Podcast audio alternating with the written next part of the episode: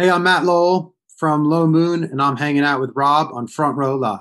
This new album, um, "A Modern Life," is like my first introduction of the of the band, and like just listening to the first couple tracks, I was already like instantly hooked. So um, I'm a new fan. So thanks Oh, for thanks for bringing me on board to this adventure of Low Moon. Uh, thanks for being here. That's super sweet. so as we as we're getting ready to for the release of this record this is your sophomore album. And uh once again you guys are taking us into this like new atmosphere with this record.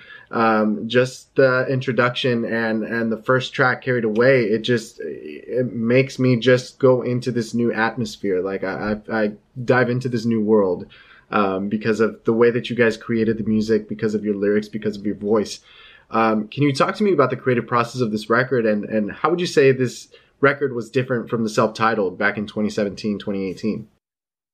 Yeah, I th- I think the first, the biggest difference was that we had played a lot of shows on the first album, um, and we we we were positive that we wanted to make a band record, a record that felt like us playing in the room, and that felt like it had an energy about it that we were able to capture in our live shows and, and build on, and that was the biggest difference. I mean, we had Sterling in in the fold this time, so we had the, a drummer full time and um, I think we just committed to that idea of what's it feel like when we're having a conversation together in a room as a band. This time around, like you come into the studio, you have you mentioned you have the drummer now. Um, you know how different is that atmosphere between all of you as you guys are? Do you guys all record or write together, or is it just you writing and then the band comes in? Yeah, uh, it's I- usually start it um, the writing and or um, Sam and I I do a bit there. I mean, it just kind of depends what the song kind of needs and where it's at. I mean, there are moments where I take a full song into the band and they just jump in on it and uh, we we we you know finish it together. Um, but you know, when we came off the road in 2018, I think we were all feeling we were tired and we needed a, a, a break from just we needed to think about where we wanted to go. And I kind of took that time and sat down and started. You know, they always say like you have 10 years to make your fresh, you know, your first album, and then you have like a, a year to make the sophomore record. I mean, was in there, so we got a little more time. But um, I just needed to figure out what, I wanted to say and how I wanted to say it, and um, so we entered. We, you know, like every record, I think there's a few false starts where you think you're making the record, but you're not making the record yet. It's like, oh, that, all right, we're not making that record. Are we making this kind of record? Oh, we're not making that record. And so um, it was just a process to figure out the kind of direction and how we wanted to to to approach it. And, and once we and really it just happened by the first song I think we jammed on was Expectations, and it was a song that I was like, this has to feel like a band. Like it has to have this energy. We need energy. Um, and so brought that to the guys, and that just took on a life of its own. And then that that that kind of shaped. You know, once that song and Dream Never Dies were there, it kind of felt like I knew what I was talking about thematically, and I knew what the band needed to sound like. Um, and we just kept diving in. The fact that Expectations, the more of a band kind of uh, live show kind of track, was what kind of kickstarted this album. Um, how did you go from from that song to a song like Carried Away, where I feel like um, it's it's like you take me into the soundscape. So differentiating the the sounds that we hear on this record, like how did you guys go along? How did you guys create that? And at the same time, how were you able to make it make sense on these 10 tracks uh, i hope it makes sense but i, I think that that um, as a band we were just we understand that we well i think it has to do with there's an expanse to what we like to do and where the reach is. And there's always these oceanic moments that we talked about a lot on the first record of how do we get this to feel expansive but intimate. And that's just the place that we really feel comfortable exploring. So to answer your question we don't really know. We just we do one thing and, and we chase that down until it it has a feeling. Um, and I know that for a song like Expectations, it's a different emotional ride. It's a different emotional ride than say Carried Away or Dream, but it's connected into the fabric of what it's what it's like being in, in Low Moon. I guess it's just a band, um, and and so yeah, I I, I think it's uh, it it's something that we've maybe in the past shy away from. Like, oh, is this Low Moon enough? You know, is expectations Low Moon? And and it is because it's us playing it and it's us me singing it and we're talking about something that's important to us. So that's when that's where the through line comes in. And carried away actually was a completely different intro, only to about two weeks before the record was getting mastered. so uh, that song actually started completely different, and it didn't. And it had actually way more rocky intro, and we we cut it at the last second um, to kind of create this world where you're entering into an album and a low moon album. We the way I, I think we were thinking about it was from LM1 to a modern life. It was like we needed a we needed to bring you into the journey. We couldn't just hit you over the head right away because that's not really the kind of band we are anyway. So yeah, it was just that you know, playing with that. Now, aside from like the soundscapes, that that was one of the things that I really loved uh, about this this record, um, and I guess at the same time about Carried Away. Um, aside from that, is that I I listen to your voice as an instrument. Uh, it, I, I don't know how else to explain it, but I feel like you have this certain tone in your voice that, um, without you being a part of it, for example, on a song like Carried Away, without you singing it, I, I don't feel Carried Away is complete. Like I feel like I need that certain tone that you have. How do you go about as far as like your vocals um, and, especially during the writing process? Like are you consider uh, do you have that in mind the entire time that you're writing or is this something that you write the lyrics and then once you hit the studio your vocals just come out the way that they do? No. I the vocals are like the most important piece of the puzzle for me i mean i i obsess over the vocals for a, a long time and i probably sang carried away i just sing it a lot and then i and then i choose the take that feels like I'm hitting on the emotion. Again, it's all comes back to the feeling of it. Um, I don't know the timbre of it feeling like an instrument. I think that's just the way I sing. So like that that's awesome because that my favorite singers that's what that's what they do. So um that's that's really awesome to hear. But I think it's not like I'm just in there one take and it's like all right, we got it. Like, I'll, i mean, I I obsess over it, and I and I and I just, you know, and, and like anything, the more you sing something or the more you play something, it just becomes a little bit more natural, and it becomes a little bit more, you know, I don't know, like the emotion is easier to to capture, um, and I we we I pay a lot of attention to that, um, you know, especially when it comes to the recording of it. The demos sometimes just me on the on the on a voice memo. So like I I mean maybe that has a feeling. I have no idea. How do you make it so smooth though? Just because you're you're not you're touching like you're being vulnerable on this record. Uh, you give us this sense of vulnerability, struggle, but at the same time like this sense of hope. But throughout each track, like you're, it's just your, your voice is just so smooth throughout it. Like I don't feel like there's like pain coming out of your vocals. Um, so how do you how do you go about that? Um, I have no idea. That's super sweet. I really don't know. Um, it's just a it's just the way I, you know what it is. I I think it's just the way I express myself is in that tone. Um, and um, it's where I feel the most comfortable, I guess. Um, it honestly just also just comes down to if I like hearing my voice. And the guys will tell you, I mean, like it takes a lot for me to be like this vocal's done, you know. Um, so yeah, I just I just don't think it's the hardest part of the process for me. So the fact that you think it sounds smooth, I'm really because it's really hard for me to be happy with the vocal. Super. That's awesome. I'm glad you think the vocal is good. Glad you approved. as far as production goes, uh, you co-produced this um, record as well. So, you know, what was it about this this new producer that you worked with that you know drew your attention in the first place? And you know, how different was it working with him compared to working with Chris Walla on the on the debut album?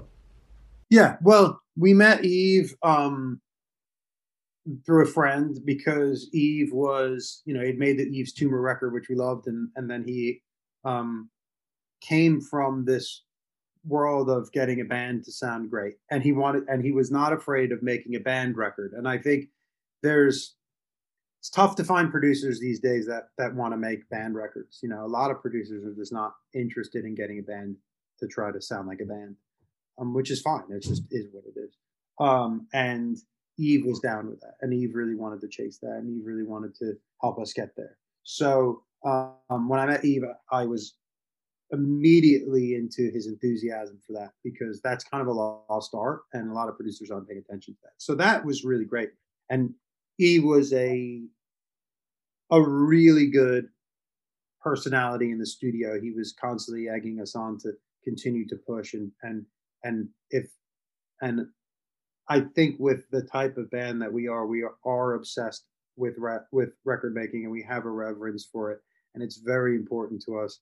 And we need a producer that is down to just like follow us. Because there might be a moment where we're like it's not right we just have to do it again. And the producer will either a go you guys are on your own. I can't do this anymore. Or b oh okay interesting. What do you think and he was a b guy you know he was an oh interesting. What do you let's do it. So we need a guy like that. Um funnily enough, we came to the end of the record and um, there were two songs that were kind of sitting in the balance. And I had written Digging Up the Dead and Modern Life that we had been, I wrote Digging Up the Dead and it was just like this thing that I thought was good and we wanted to put on the record. And then um, Modern Life wasn't, wasn't completely done yet. So we actually went back and hit up Chris Walla and, and, and he worked on those two songs with us for the, to, to kind of finish the album. It was like we had two more songs. He came in, felt great to be in um, in, with him again and, and just get his spirit on it as well. It's like, you know, this is just it's a very collaborative process making records. It's kind of funny that like the title track was one of the last songs to kind of be created. Well, um,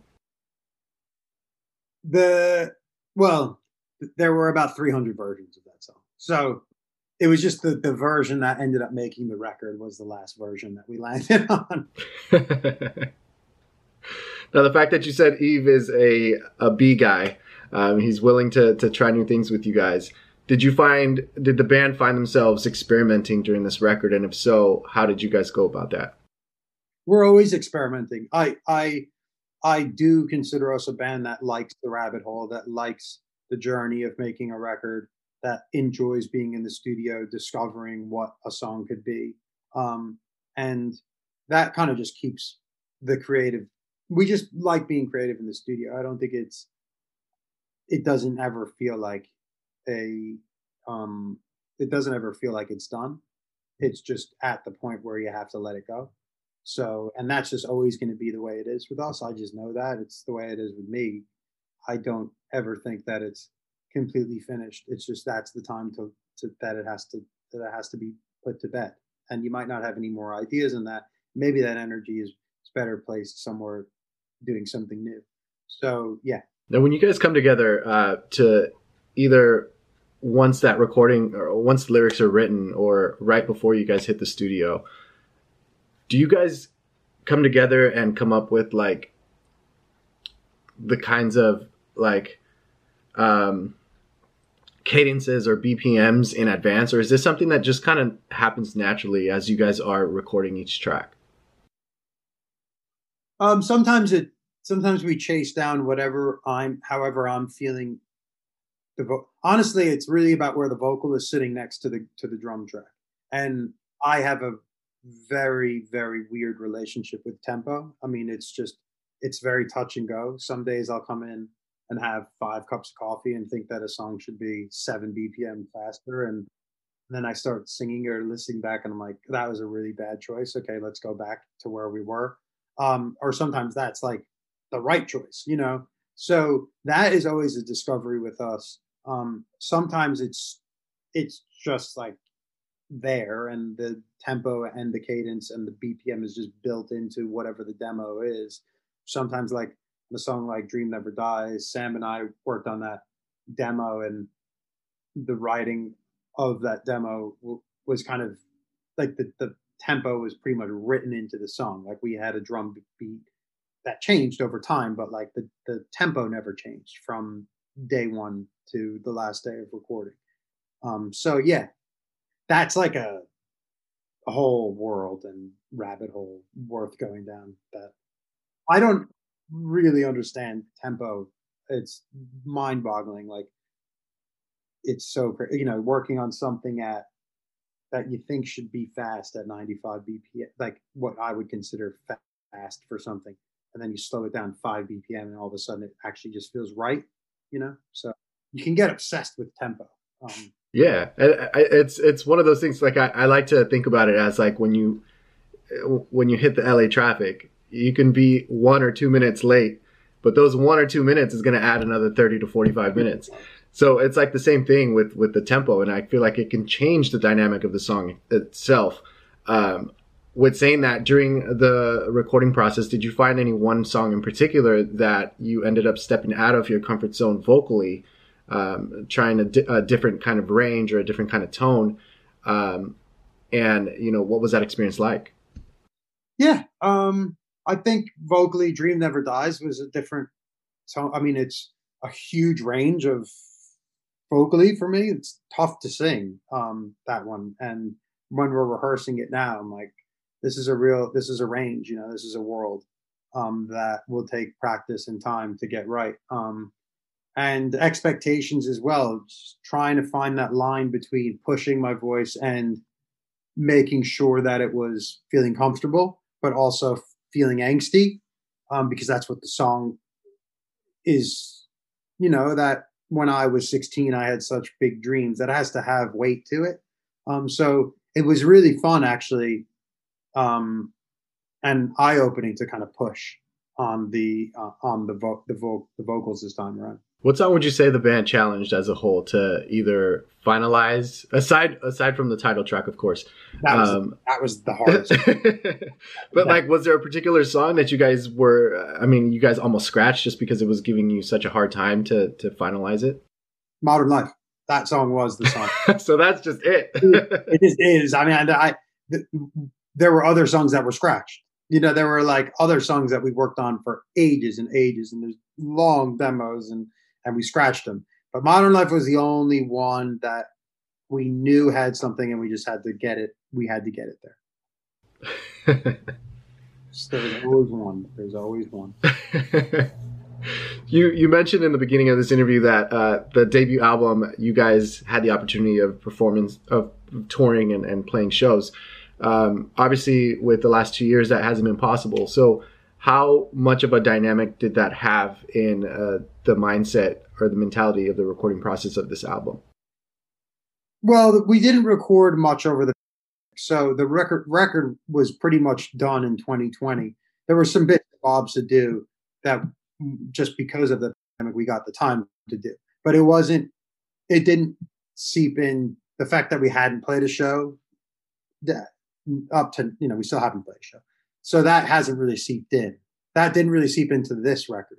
Um, so we were lucky about that. But um, yeah, I think just knowing that we wanted to make the record as a band because we had just spent a lot of time on the road together playing as a band was very important.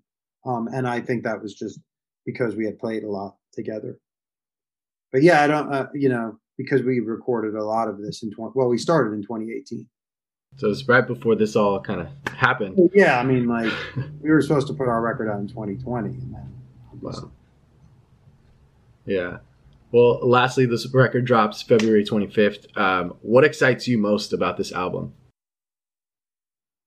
The the most exciting part about this album is that I do feel like we took a step, um, and we took chances that we definitely wouldn't have taken on the first record, and we are a much better live band now through playing so many shows that it's going to be really really exciting to come full circle and get this song get these songs out and play them for people. I mean we've started rehearsing and it's really really interesting that remembering like we were saying the other day like do you remember where we were when we were rehearsing for the first album? When we got the album done and we were like let's get in a room we have to play shows and where we are now? Like and that's just awesome because that means that we're taking steps in the right direction and we're growing as a unit and that's really exciting Nice. Well, I'm looking forward to uh, live shows from you guys, and uh, like I said, I'm a brand new fan, and where, where, am, where are you located? I'm here in LA. I'm I here in LA. You'll be at the LA shows. Yes, so yeah. I, I, definitely will be. Yeah. Um, so I'm looking forward to that, and uh, thank you again for taking the time to talk to me, and congratulations in advance with this record. I know once it drops, it's gonna uh, fans are just gonna fall in love. So, oh, thank you so much, man. Thanks for having me. Hey, it's Rob again. If you enjoyed this interview, please follow for more, and I invite you to head over to my YouTube channel, Front Row Live ENT, where I have thousands of video interviews with my favorite new and established artists. Once again, thank you for tuning in, and have a great night.